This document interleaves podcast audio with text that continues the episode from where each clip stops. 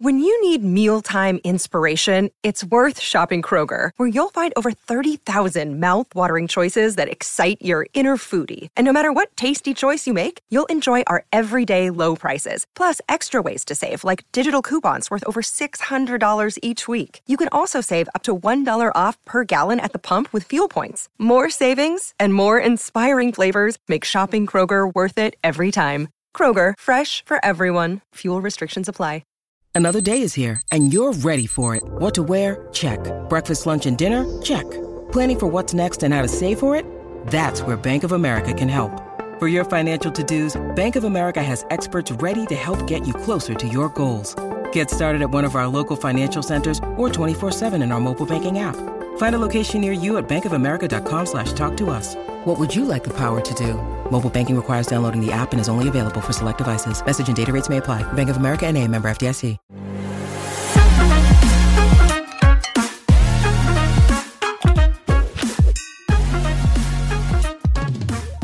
Yo, welcome back to another episode of the Broncos Avenue podcast. I'm your host, as always, Amir Farrell, with my co host, Jordan Lopez, and today's special guest, the one and only Mario Vitanza. Super excited to have you on the show today, man. Uh, AKA Mile High Mario, as most of you guys know him. He is a big member of the Denver Broncos community, has interacted with mo- numerous, numerous Denver Broncos players over the years. We couldn't be more excited to have you on the show. Mario, how are you doing, man? And do you want to give people a little bit of the, uh, a gist of what you do for a living? Uh, first of all, thank you so much for having me. As soon as you guys started, you know, asking people that I knew to be on the show, you know, like Patrick Keote and Tim Patrick. I don't know if you were just running through the Patricks, and I was like, when I they they they know me, right? And it I, I, like I lost my Mile High Mario account on Twitter, right? And it's like, oh, maybe maybe they don't know that it's still me because there's so many people that like don't put two and two together they're like, yeah, I was wondering what happened to your other account, but uh, no, I'm for real. I'm so excited. I'm glad that you guys had me on, and shoot, I'm I'm I'm ready to get into whatever you guys want to get into, and uh, I'm gonna let Patrick Keote know that our show that we're about to do is going to be like 10 times better than the show that he did. Like I know he's doing his thing with Chris Harris and that's all that's all well and good, but I'm running circles around him today. man, he covers for Pat. That's that's hilarious. Yeah, that was a really good. Coyote. that was that was a really good episode we had with him uh, a few weeks ago, talking about that was like literally right after the Nuggets won the championship, so it was like a perfect time. Um, and then now, like uh, obviously he's a, a Trailblazers fan, so Damian Lillard requested a trade. That would be hilarious to have him back on the show and uh, kind of talk about what he thinks about that. I'm sure he's not. He, he says he's not too bothered by it, but we all know he's uh, shedding tears over there. But oh no, I, all, all, he can't cope, dude. No, if you guys have him back on the show, he's gonna have the black and white uh, filter on it. Like he's gonna have some emo depressive shirt. You know, he's he's gonna grow out the top part of his hair and do the emo comb over so it's covering his eye, and he's just gonna be sitting there like, I'm not depressed. I'm not. I'm not sad. I'm not upset. I'm fine. D- Damian Lillard didn't win a championship with us anyway, or some crazy shit oh my god, that needs to be clipped. That's hilarious. Oh, all, all love to our friend uh, Pat Keote over there, man. Seriously. Oh, of um, course, that's so my little brother. I love it all the time. So uh, let's let's go ahead and uh, jump into things. So first, I just want to ask you, obviously, like I mentioned, um, uh, uh, uh well, first, before we go ahead and jump into things, you guys want to tell uh, you want to tell like the people, the listeners, what you do for a living, uh, what makes uh, Mario Vintan- Mario Vitanza Mile High Mario. Yeah, I mean, honestly, it was just it was one of those things. Like I started off trying to like do podcasts and have a radio and show and stuff like 10, 12 years ago. And this was before Twitter was like really Twitter, and then like well before Twitter started to suck. Uh, but I was like, well, I, I, was working at Mile High Sports, and my name is Mario, and I just kind of strung them together as like Mile High Mario. And I like to think that I started a trend because after I had my Mile High Mario account, there were a lot of Mile High you know, fill in the blank. And I'm sure that's not the case, but that's what I tell myself. So yeah, that's kind of where like the whole Mile High Mario moniker came from, and it's like just a shot out version of like like how I feel about the team and like how I really am, right? It's almost like WWE. So that's kind of how like that whole that whole deal got started. But no, I'm a I'm a body worker. I specialize in trigger point therapy, uh, myofascial release. I do cupping, uh, body balancing, grassening. Uh, really anything that somebody needs to like get their body feeling better. So uh, before he passed, my dad was a chiropractor for almost 50 years and had been working on Bronco players since like the late 70s, early 80s.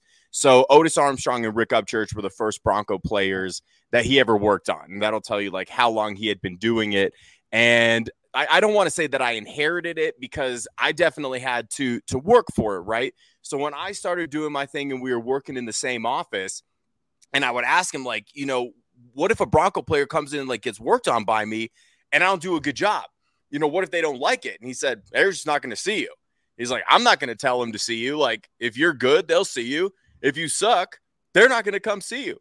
And that was about eight or nine years ago. And so thankfully they're they're still seeing me. And you know, I do I, I travel on the road for a for a handful of the guys. Like I, you know, I travel independently, but we'd go on road trips and uh uh, you know, I'll do house calls for some guys. Some guys come to the office, they come to the house, like literally wherever, whenever. Like we Shakira this thing, no matter what.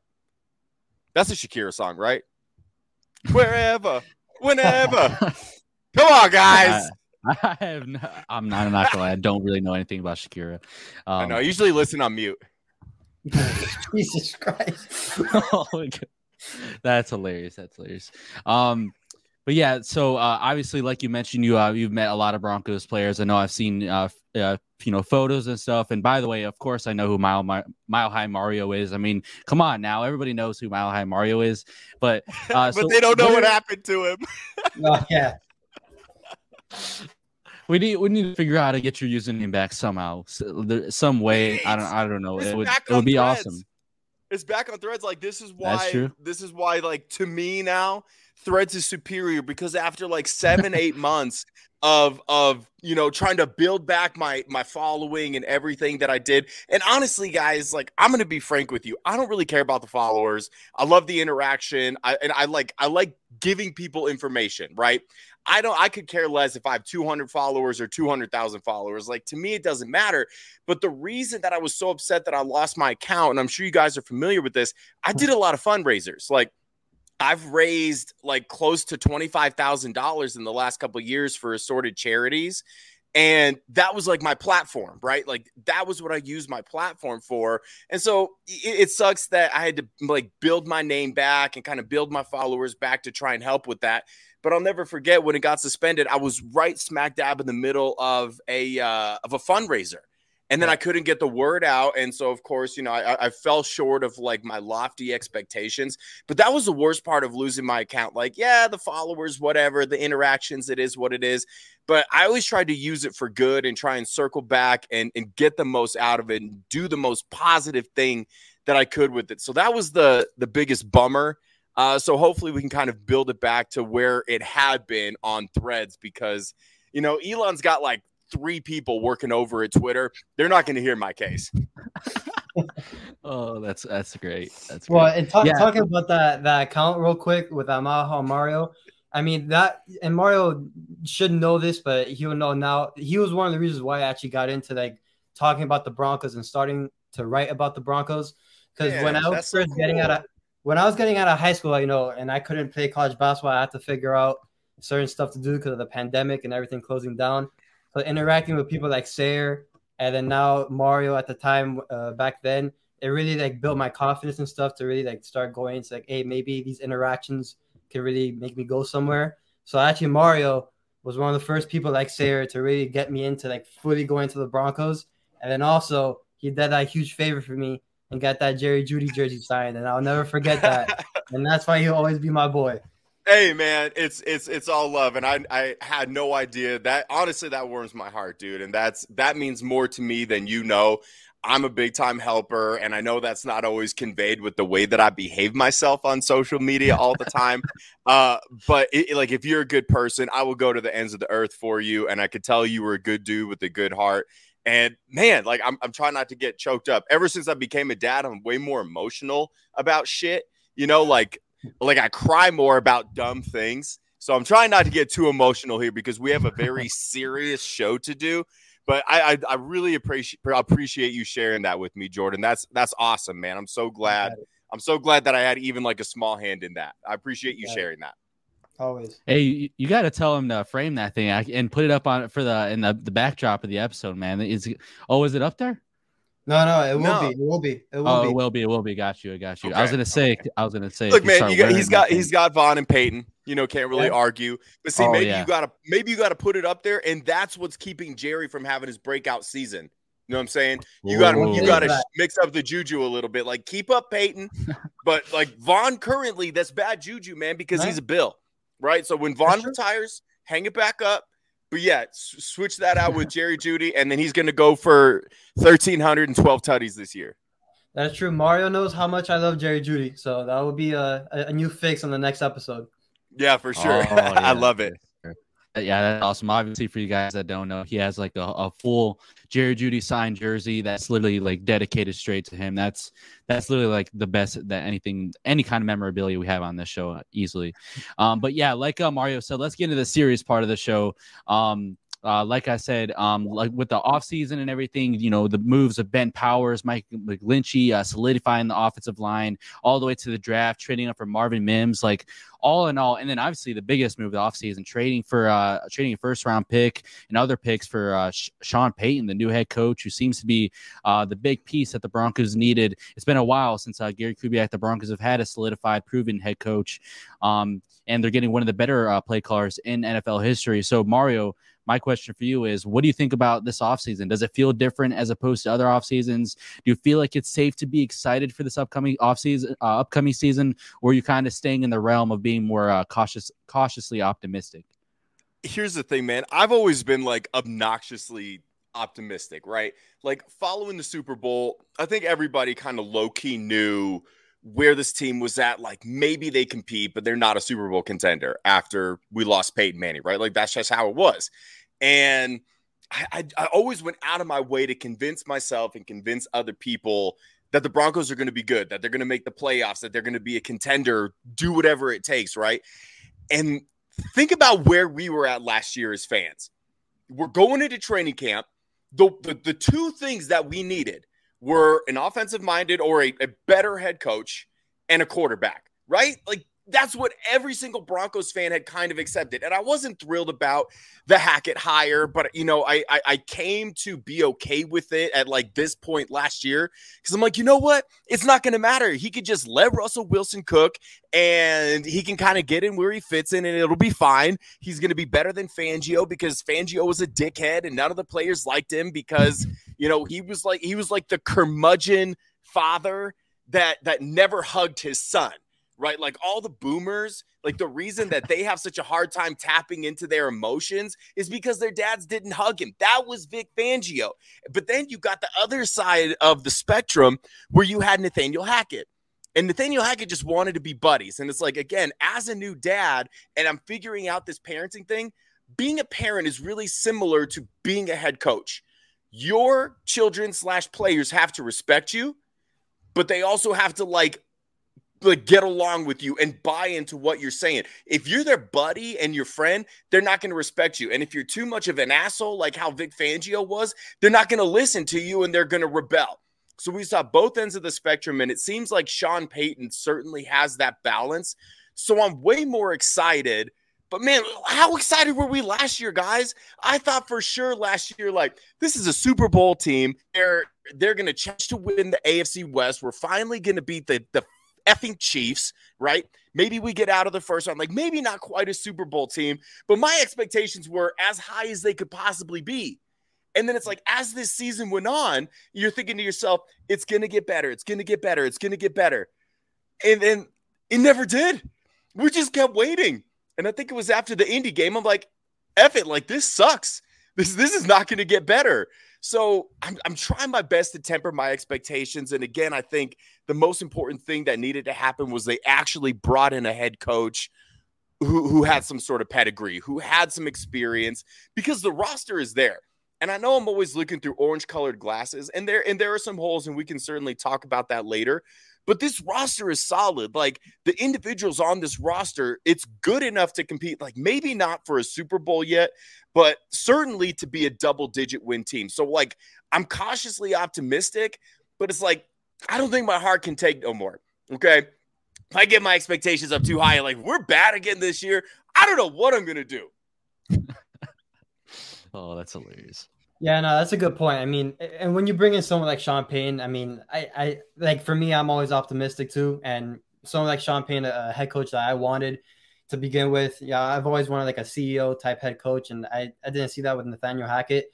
It's hard not to be optimistic. And listen, I, I love the the players on our roster too. I think they're talented. I just think we need the right coach to bring the talent out of them, really get that potential out of them. And I am hoping and I think that Sean Payton will do that. So yeah, I'm I'm I'm cautiously optimistic as well, but yeah, I'm I'm staying with you, Mario. and uh, how we temper the excitement?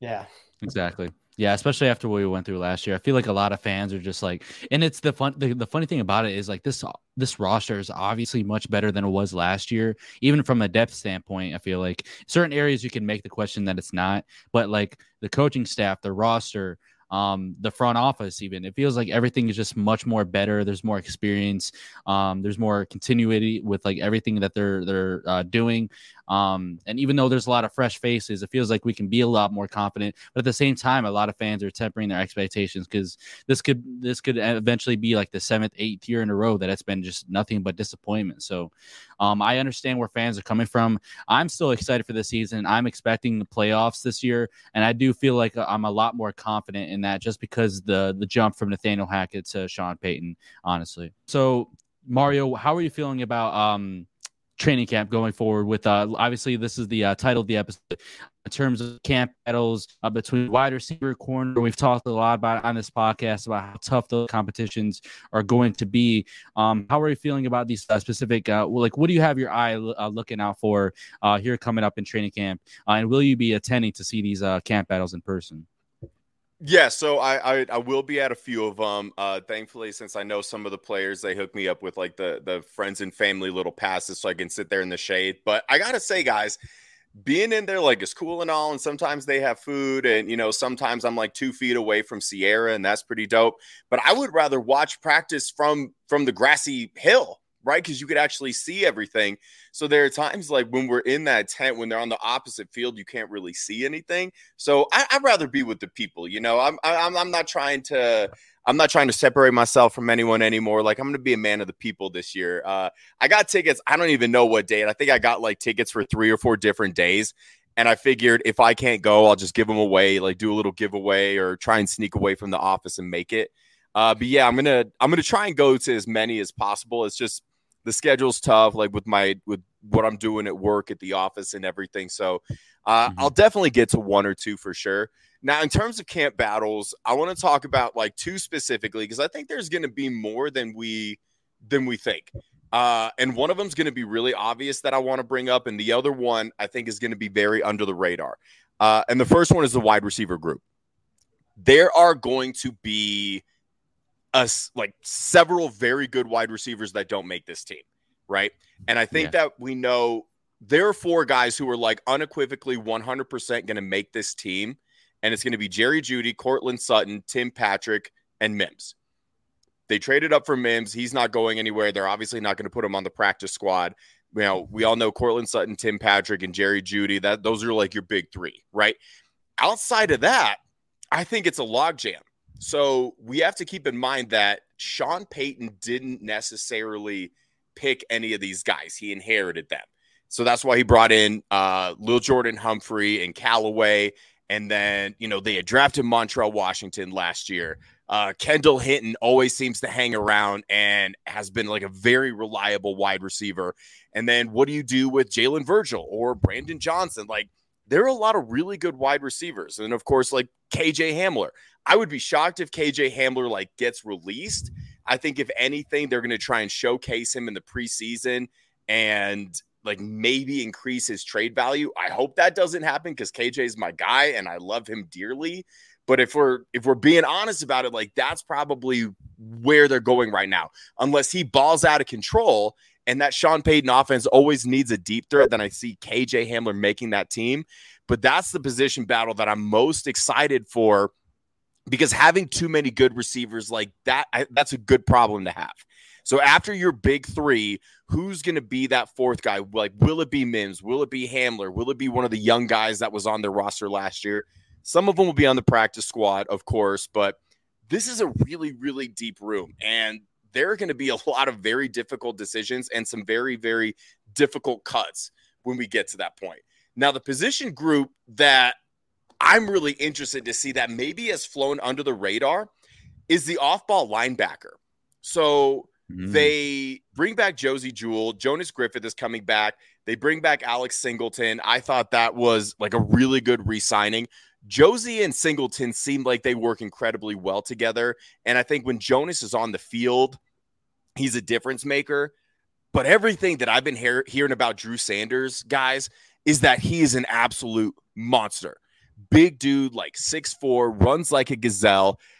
I'm not going to compare him to Micah Parsons, but I think that might be the role that they carve out for him, where he's an off ball linebacker, but they're going to have him rush. Like there will be situations where he's going to rush and blitz because when he started at Alabama, if I'm not mistaken, I think he was an edge rusher.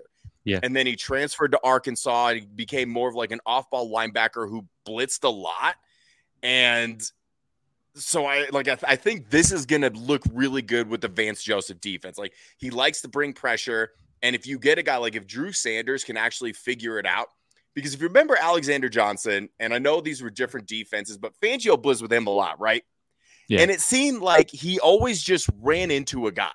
Like the amount of times that Alexander Johnson blitzed and how many times it abs- like actually resulted in pressure or a sack, the disparity was massive. Drew Sanders seems like the dude that actually knows how to blitz and he's not just like running into a brick wall, right? So we're going into this camp assuming that Singleton and Josey are the starters. And uh, like that's that's a very solid starting duo in terms of off-ball linebacker. But from what I'm hearing, like Drew Sanders could easily, easily play himself into a starting role by week one against the, the Raiders. Yeah, and we've heard nothing but great stuff about Drew Sanders in the offseason and all the training and the mini camps and all that, which is great. And it, it is going to be interesting because it, it, does sound like Drew Sanders is an absolute freak. And if he is one, if he does become one of those players that we think he can be, then this defense, the sky's the limit for this defense. And for on your point with the wide receivers, because I'm a big receiver guy, man, the the back end of the wide receiver is going to be very interesting because, like how you said, this is none of Peyton's guys, right? He just inherited them, like you said. So like he brought in guys like Callaway and little Jordan Humphreys. So it's going to be interesting how the back end of that position is going to shape up. And with KJ Hamler, man, with everything he's been dealing with and stuff, and I've heard some stuff that you know he's been publicly saying. I wish him nothing but the best. And if he really turns it around, it's going to be a great story when he comes back. Absolutely. I mean, you see you see everything that with them on the podcast. And by the way, shout out to the Full Circle podcast. I talked with the uh the co well, not the co-host, the host of that podcast.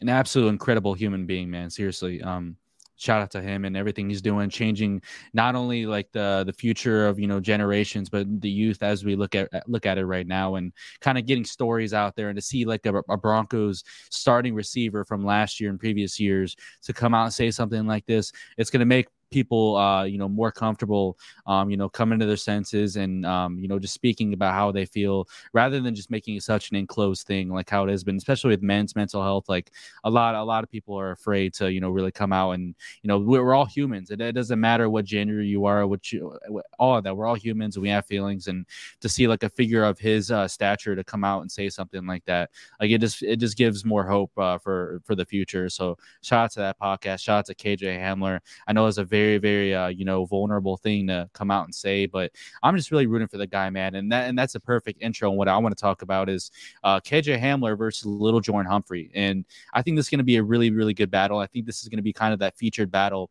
You can throw in Kendall Hinton and Montrell Washington in there. Um, I feel like those are the guys that are really battling for like that last spot. Um, you know, those last few spots on that uh, in that wide receiver room. Um, it's gonna be a bit. It's gonna be a big uh, battle because you know KJ Hamler is gonna have his flashes where he makes big plays downfield. Then also Kendall Hinton's a very reliable receiver.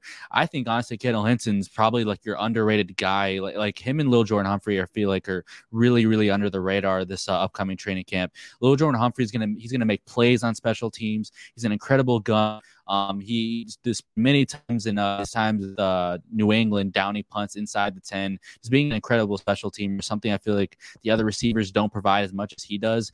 And then you go to Montrell Washington. That's what he was supposed to be for the Broncos is the that key contributor on special teams, and he just hasn't panned out in terms of returning and uh, kicks and punts. And maybe he can bounce back from that and be a better returner this upcoming season. Maybe he wins the job and surprises everybody. But as of now, I don't see that. I feel like uh, James Palmer already alluded to the Broncos having a vision for Marvin Mims as a starting punt returner come week one, and then the maybe uh, Tremon Smith returns kicks. That it could really go a multitude of ways. But um, yeah, those four receivers, I feel like you got to have your eyes on. It's going to be kind of like a four way competition between those guys. But I've spoken uh, on our last episode with Ryan McFadden. And I feel like KJ Hamler, I would prefer like him and Lil Jordan Humphrey to make the roster just because of Humphrey's special teams ability. And then KJ Hamler, I feel like you got to see what you get out of him on his last year. And then, like Mario alluded to, maybe you can get some uh, trade value. I hate to admit it, but maybe you can get some uh, some trade value out of him before the trade deadline what I want to touch on next. Uh, so obviously, uh, you mentioned we mentioned uh, the wide receivers, off all linebackers. That was a really interesting one. I Haven't even thought about too much. Um, and then Jordan, you mentioned a corner um, before this episode, um, which I think is a really really interesting discussion. Do you want to tell you want to uh, give kind of your thoughts on that and um, potentially? I know Art Green, Delonte Hood, we've had on the show. He's really really fast ball hawk uh, corner. Really rooting for that. Uh, really rooting for him. Can't wait to see him at training camp. Um, but you want to talk about like the back half half of that depth chart because it's arguably almost as good as the back half of the of the wide receiver depth chart. Yeah, so it's kind of like the wide receivers, and like there's four like guaranteed spots in the corners. We got you know obviously Pat Surtain, K'Waun Williams, Damari Smith, and Riley Moss, who we've been hearing a lot of good things about. Um, it's kind of just that the back end of that of that position group that's kind of up in the air. We have players like Art Green, like, like you just mentioned, uh, Delonte Hood, who we have uh, we've had on the show before, and it looks like he's been doing good in training uh, mini camp as well. Um, Ja'Quan McMillian, Tremon Smith, Sang ba- Bassey. So there's a couple guys there that could be good pieces in the back end. It just depends on the who plays better. And uh, I would like to hear Mario's thoughts on this. Yeah, I'm glad you brought that up because you're right. The the top end of the corners is is solidified, right? And thankfully, we don't have to get too bogged down into the details because we have a Pat Surtain, right? And we're the only team that gets to say that. And like before before I get like into into what the depth chart is going to look like, I just want to throw this out there, see what you guys think. I'm interested to see how they use Pat Surtain. So, are you just going to line him up with their wide receiver one week to week, which is honestly what I would do? I think that's what the best corners in the game do. But then there's another line of thinking that you keep him on the right side, which I'm pretty sure like that was the majority uh, side that he was on. You let him mm-hmm. shut down whoever's over there. So like let's say when Minnesota comes to town, you're worried about Justin Jefferson. Put him on Addison the whole game or whoever's split out wide right. And then you double, maybe sometimes triple team Justin Jefferson. You bracket cover him. That's the other line of thinking, right? So I'm I'm interested to see again, like if it's up to me, I'm saying Pat, you stick to Jay Jetta's like glue. Like, do not let that dude out of your sight. It's just you and him. You're not going to have hardly any safety help because 10 other guys are going to be elsewhere. Like, that's what I'm doing because Pat Surtain is capable of doing it. But I'm interested to see how Vance Joseph is going to use that because he, he's such a unique chess piece. He could literally do anything. But yeah, looking at the looking at the depth chart after the four that you mentioned, like I've I've always loved Essang Bassey. I don't know what it is. I love the way that he plays, and he's had such a wild ride in his short NFL career so far. Like, yeah. made the team as an undrafted rookie, looked good as an undrafted rookie in that Fangio defense in 2020 in limited time, got released. Like, and I think they tried to sign him back to the practice squad, or they did. And then the Chargers signed them to their active roster, and then they released them. So then he came back to Denver. And then I remember literally like two or three days uh, during the offseason where I was like, Essang, are you coming back to Denver? Like, please sign back. Uh, if they're not giving you enough money, I'll start a GoFundMe and we'll help raise the rest of it. And he's like, nah, man, like I, you know, I, th- I think I just want to have like a like a better opportunity or whatever. Like, I don't think I'm coming back. I'm like, oh man, that's too bad. Two days later, he resigns. I text him, I was like, really, dude? you, you couldn't tell me that you were coming back? And he's like, hey man, NFL free agency shit changes really fast. I was like, yeah, I guess so. Uh, but yeah, I'm, I'm like I'm a huge Bassey fan. Honestly, I really like McMillian a lot too. Like I think what he's shown in a limited amount of time, and I've heard really good things about him. He seems to have a really high ceiling if he can if he can kind of clean some stuff up. So yeah, like after those top four, man, like I could see four or five different guys kind of vying for those for those spots. And I'm also interested to see like how many corners they keep because if you're already keeping four, I mean, mm-hmm. do you do you keep more than that? Like you you at least keep four, maybe you keep five, but then you look at the safety position. If we're talking about secondary, it's like PJ Locke has to make the team, Kareem Jackson's making the team, and then obviously Caden and Justin Simmons are making the team. But then they also have JL Skinner here. What do you do with him? Do you start him on the pup? Do you keep him on the practice squad? Like that's that's five really good safeties now that you have to be concerned about. So at this point, like it's it's very exciting that they have this depth. Like they have a lot of depth at wide receiver, corner, and safety. But then the sobering realization that we're going to get to as we get through camp is like you're going to come to love some of these dudes who will not make the team. And that's really difficult because there will be a lot of good players that do not make this active roster that are not one of the 53 guys that are there week one. Yeah, I want to go back to uh, what you said about Pat Surtain because uh, I actually read read up on this a little bit. I think it's a really interesting topic of discussion. Uh, so I think it was uh, Chuck Pagano, uh, the former Colts head coach, actually recently spoke about uh, Vance Joseph and his defense and what he he uh, envisions and what he's going to run here in Denver. And he actually talked a lot about how he sees uh, he he heavily expects Pat Surtain to be that guy that follows follows around like a, a Davante Adams, follow around follows around uh, you know Justin Jefferson, whoever it's going to be. Um, and honestly, my take on it is I, that's what I want to see. I feel like it goes back to what we are talking about with with Sean Payton, utilizing your players to their skill sets, to their their uh, their abilities to match up with the best player across from them. And I feel like that's when when you talk about Jerry Jeudy using him as that uh, that X receiver, that that receiver to get in one on one matchups or man coverage, uh, isolate him whatever wherever you need him to. That's when Jerry Jeudy is at his best. I feel like that's what you got to do with Pat Surtain. I mean, I feel like he, he's at, um, at his best when he's at his best competition, but there's also cons to it because I feel like um, whenever you're putting Pat Surtain always with the the best receiver, and I don't feel like it's gonna be like that every single play, but like when you're putting Damarri Mathis or Riley Moss with the team's like second or third best receiver, I won't say it hurts their like progression or like hurts their development, but at the same time, like players like Damarri Mathis last season really, really benefited from playing players like Mike Williams in certain like plays during that Chargers game. Like he had a huge pass breakup but if Pat Surtain was on him the entire game, he wouldn't be able to have plays like that where he's lining up against at the time the Chargers receiver. So um, I feel like there is cons to it. Um, I would like to see these guys like, get their opportunities to line up against like a Davante. I know I'm crazy for saying that, but I would like to see Damarri Mathis maybe line up against a you know a, a top ten you know receiver at, at times, like to see what we can get out of him and see what he can really be. Because I don't know, just to me, like if if Damarri Mathis is always playing like the the second best receiver on the team, and I know he's the second best corner on our team, I just feel like it might not you know take his development to where we wanted to see it to go. But then then again, you got to look at it like he's only in his gonna he's only gonna be in his second year in his in his career, so like he still has a lot of time to learn. I don't see Damarri Mathis going anywhere for the next you know two two to three even four years. So you want to throw him in the deep end and make sure he can swim. I dig it. Yeah, Exactly. That that's kind of where my mindset is. And then Riley Moss, we're going to want to see him next year after this upcoming season have his opportunity to show that he can line up with the best and be one of the better corners. And the reason why we traded up for him. So um, that's just kind of my uh, thought process there. And then you brought up uh, we brought up the you know the bottom half of that depth chart. Really good competitions right there. Um, really those I, I would say like the two guys that I'm rooting for the most are Ja'Quan Mc, uh, McMillian and uh, Delonte Hood. Two guys with really high end potential. Um, Delonte Hood, man, at the end of the day, he just like a he's like athletic freak, and to, to see what he can potentially do in uh, Vance Joseph secondary, uh, learning from guys uh, like Pat Surtain, um, and then obviously Damarri Mathis has a year over him. It would be, or no, they're actually came into the NFL the same season. So um, that that would just be really cool to see the chemistry chemistry that they can uh, eventually develop.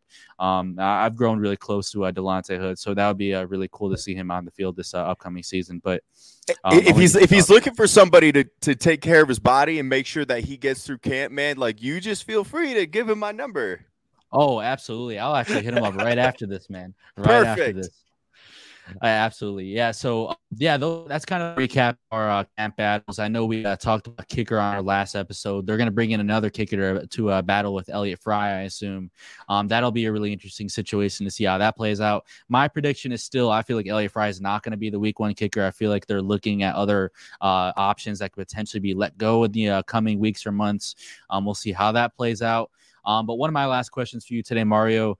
Um, obviously, like I mentioned uh, earlier in the episode, you met with a lot of Broncos players. You just met, mentioned how um, I'm going to get uh, Delonte Hood to work with you eventually. Um, you met you met with a lot of Broncos players. Um, do you have any cool stories or anything? Uh, I, I, know you've met with a lot of big time Broncos. You got to have some uh, interesting uh, meetups with these guys. The one that I always go to, and I, I've told the story a lot, but it's my favorite, so I'm just going to go ahead and run with it. So when I was about to go into my final year of college and I was at home for the summer, uh, we're at like the original office that my dad used to work at, which was like two offices ago. And it was shortly after the uh, the 2010 NFL draft, right?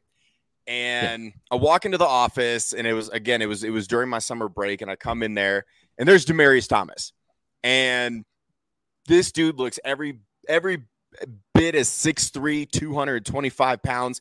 And you know, at first, like I kind of saw him from the side, I didn't see his face, and I'm like, is this guy a tight end or is he an edge rusher? Like, who is this? Like, no, that's our new wide receiver. So the way that the way that the CBA worked back then, if you were a holdout as a draft pick, like the team would pay for you to stay in a hotel in the city that you were drafted in until it was time to sign your contract. If you were a holdout, which actually more often than not was the result of the agent trying to get more money for the player and then in turn getting themselves more money, that they would no longer pay for the hotel, right? So once they were a holdout, the team was not able to give them any money. Demaryius came from nothing, really had nothing. And so while like that day that he was in the office, Rod Smith also happened to be in there, right? And he was mm. kind of talking to him, and Rod was coaching up. It was one of the coolest things I've ever witnessed because here's Rod Smith, the greatest Broncos wide receiver of all time, coaching up the guy who would eventually become arguably the greatest Broncos receiver of all time. And so my dad being the guy that he did, you know, Demaryius is saying he didn't really have anywhere to stay. He thought maybe he would stay with one of his teammates. And my dad's like, just come stay at our house. Just come stay in our basement. You'll have, you know, the whole place to yourself. You can come and go as you please. And because Rod Smith was in there and he and my dad went way back, like my dad was the official chiropractor uh, in 1998 when they won Super Bowl 33, right? And Rod mm-hmm. Smith was one of the guys that kind of helped get him the job, went to Pat Bowlen, said, We need to hire this guy. So they go way back. So Rod Smith being in the office told Demaryius, like, there's no distractions. You know, you're going to have all the privacy that you want. Like, go stay with Dr. V. And he's like, All right, sure. Why not? And so for about a week and a half, Demaryius Thomas lived in our basement while he was holding out and like waiting to sign his rookie contract. And probably the best part, um, again, like I was I was up at CU Boulder. It was our summer break, and one of my buddies at the house that I was living in, uh, or was going to live in the following year, was having a party. And I was like, "Oh, can I invite Demaryius Thomas?" And they're like, "That's hilarious, Mario. Yeah, yeah, go ahead and invite Demaryius Thomas. I was like, okay, I will. And I'm going to see if he wants to party with us. Like, all these white boys in CU Boulder going to show Demaryius Thomas how to play beer pong and party. and so I invited him, and, and it, it wasn't really Demaryius' scene, right? He, he's like, eh, man, thanks for the thanks for the invite, but like, I'm just gonna lay low. I was like, all right, man, no problem. And later on that day, like one of the players that he was he had gotten close with and he was friends with got traded, and he's like, you know what? And he's having a hard time with these. You know, I'll come up with you. I was like, all right, do you want to? Do you want to let loose a little bit? Like I can be the DD, and he's like, nah, nah, I don't really drink. Like I'll drive. I was like, all right. So Demaryius Thomas is like it was some of my buddies and, and myself, and here's Demaryius Thomas is basically our our Uber driver, right? He's our he's our DD.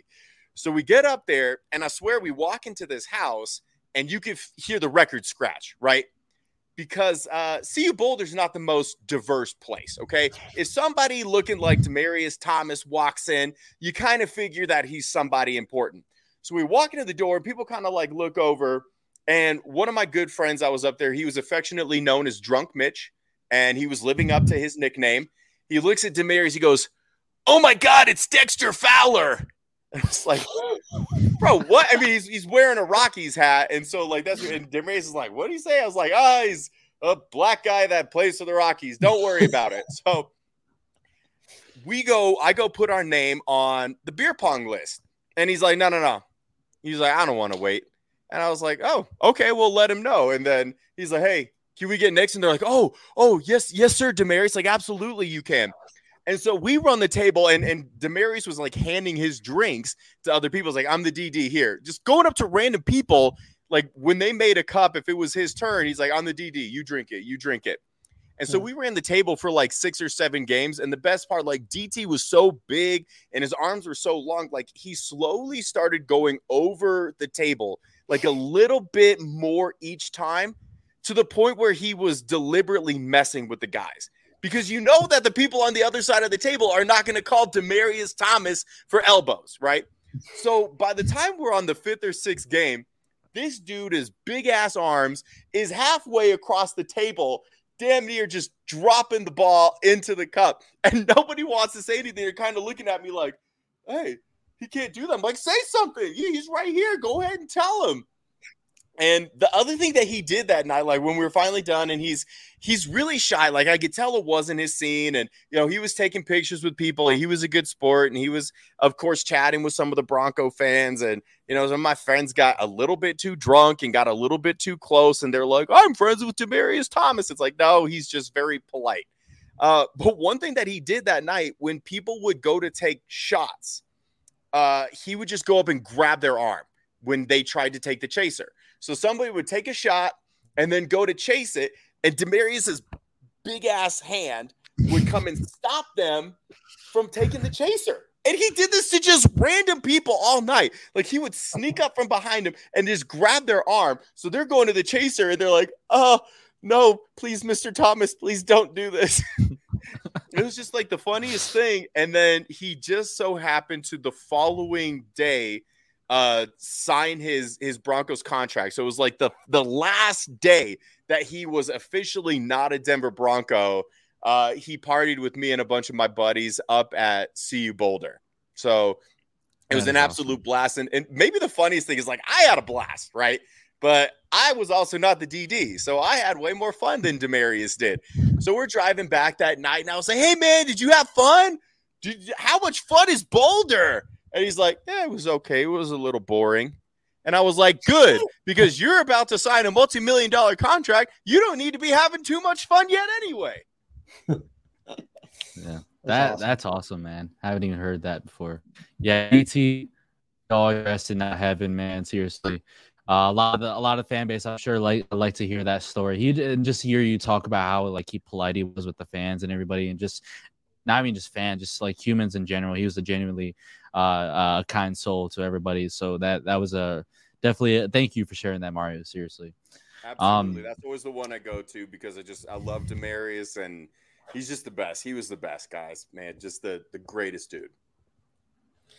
And then uh, on my end, it would be malpractice if I did not ask you one last question. And obviously, it would be about Jerry Jeudy. Obviously, I've been fortunate enough to be in a lot of locker rooms uh, with you know a lot of unfortunately a lot of NFL players and now college football players that hopefully will get drafted one day. How is Jerry Jeudy like as someone that is living in Miami and South Florida? I get to you know I, I have a lot of friends, a lot of football friends around the area. So how is Jerry Jeudy like? What are you expecting from the season? What's up with my boy? Ever since he was a rookie, I had sky high expectations for Jerry Jeudy. And it just seemed like every single year there was something that, like, just some hurdle that was in his way, like something holding him back. And I know he's a professional athlete and we don't want to make excuses for these guys, but sometimes we have to call a spade a spade. Every single year, there's there's just been something. There's been some factor that has just held him back from his full potential. And we finally finally got to see like the glimmer of it towards the end of the year last year. It's like that's what we want to see. That's the Jerry Jeudy that we knew was going to be so damn good when he was drafted right? So now that they have Sean Payton, and again, if we're if we're looking at the offense that he runs, again, it's another storyline to follow. Like is is Jerry Jeudy going to play that Mike Thomas role where he's getting 200 targets for the season or upwards of 150, 175, whatever targets? Like, is he going to get the lion's share? Because if he is that guy and they use him as the possession receiver to to move the chains and for the big plays and in the red zone and like find ways to get him one on one and isolated with the DB so that he could just go to work. I don't think that it's unreasonable to think that he could get to 1500 yards. I don't think that happens because I think they're going to spread the ball out a little bit more. This is a very expensive wide receiver room. And I think part of it, like part of the process this year, is going to be Sean Payton kind of figuring out who he wants to move forward with as he moves forward as the Broncos head coach. Like, are they going to retain Sutton? Are they going to retain Tim Patrick? Are they going to retain KJ Hamler? Because really, like looking at next year, the only two solidified receivers that we're looking at are going to be Jerry Jeudy and Mims, right? So I think they're going to spread the ball out a little bit and like just so he can see what they have. But in my opinion, like Jerry Jeudy is so good. Like just put him on the outside, let him work, throw him the damn ball. And that's all you need to do. So if they do that, like realistically, I would say 1,200 yards, maybe seven or eight touchdowns. I think that would be a fantastic. And don't lose sight that this is like his big money year. Like this is his true contract year. They picked up his fifth year option. He knows that this is the year that he has the chance to make like big boy money, right?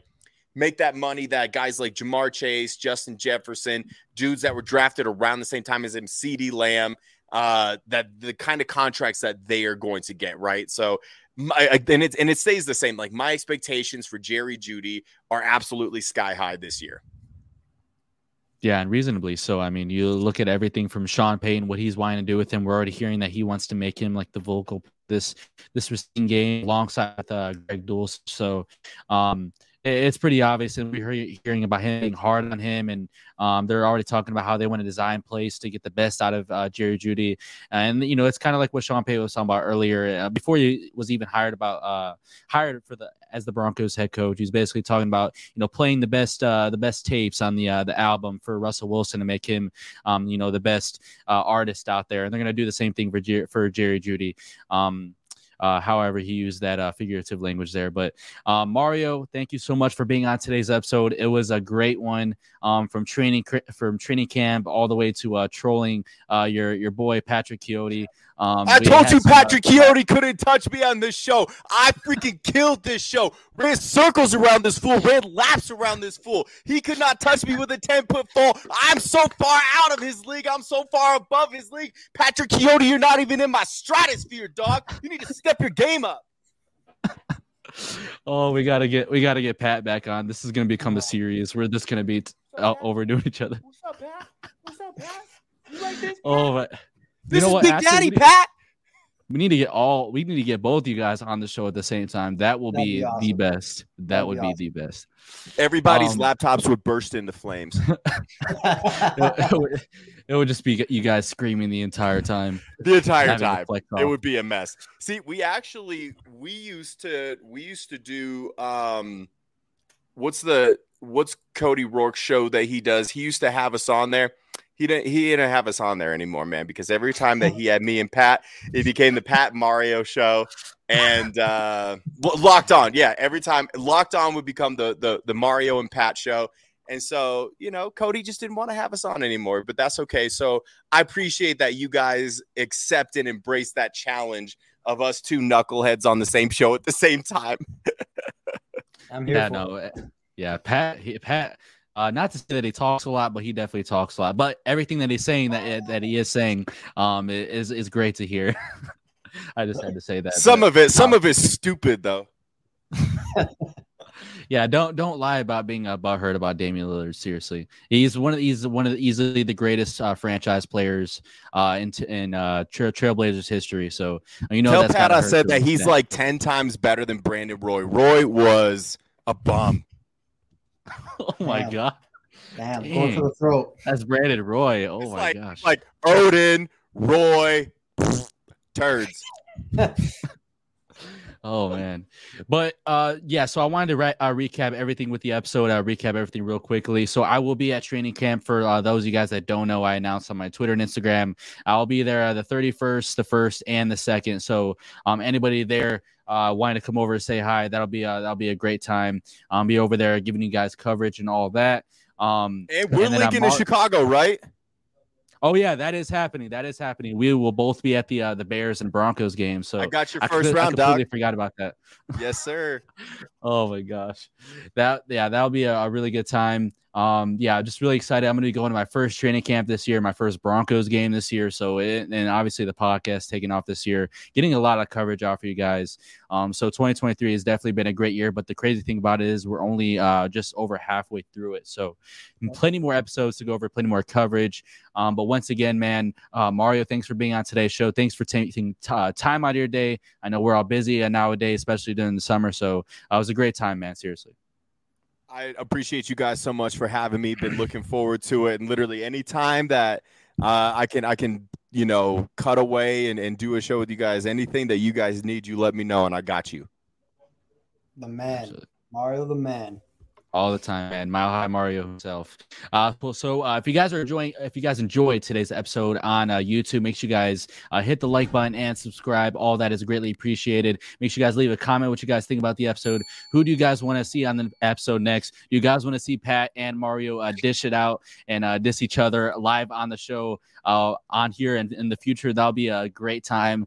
Um, let us know what you guys uh, think about that. Who you guys want to see on the show? Like I mentioned, if you guys listening on Spotify, Apple Podcasts, make sure you guys follow, leave a five star rating, and most importantly, turn on notifications so you never miss an episode of the Broncos Avenue podcast. But I hope you guys enjoyed today's episode. I'm your host Amir with my coach Jordan Lopez and today's special guest Mario Ventanze. Until the next episode, peace. Peace.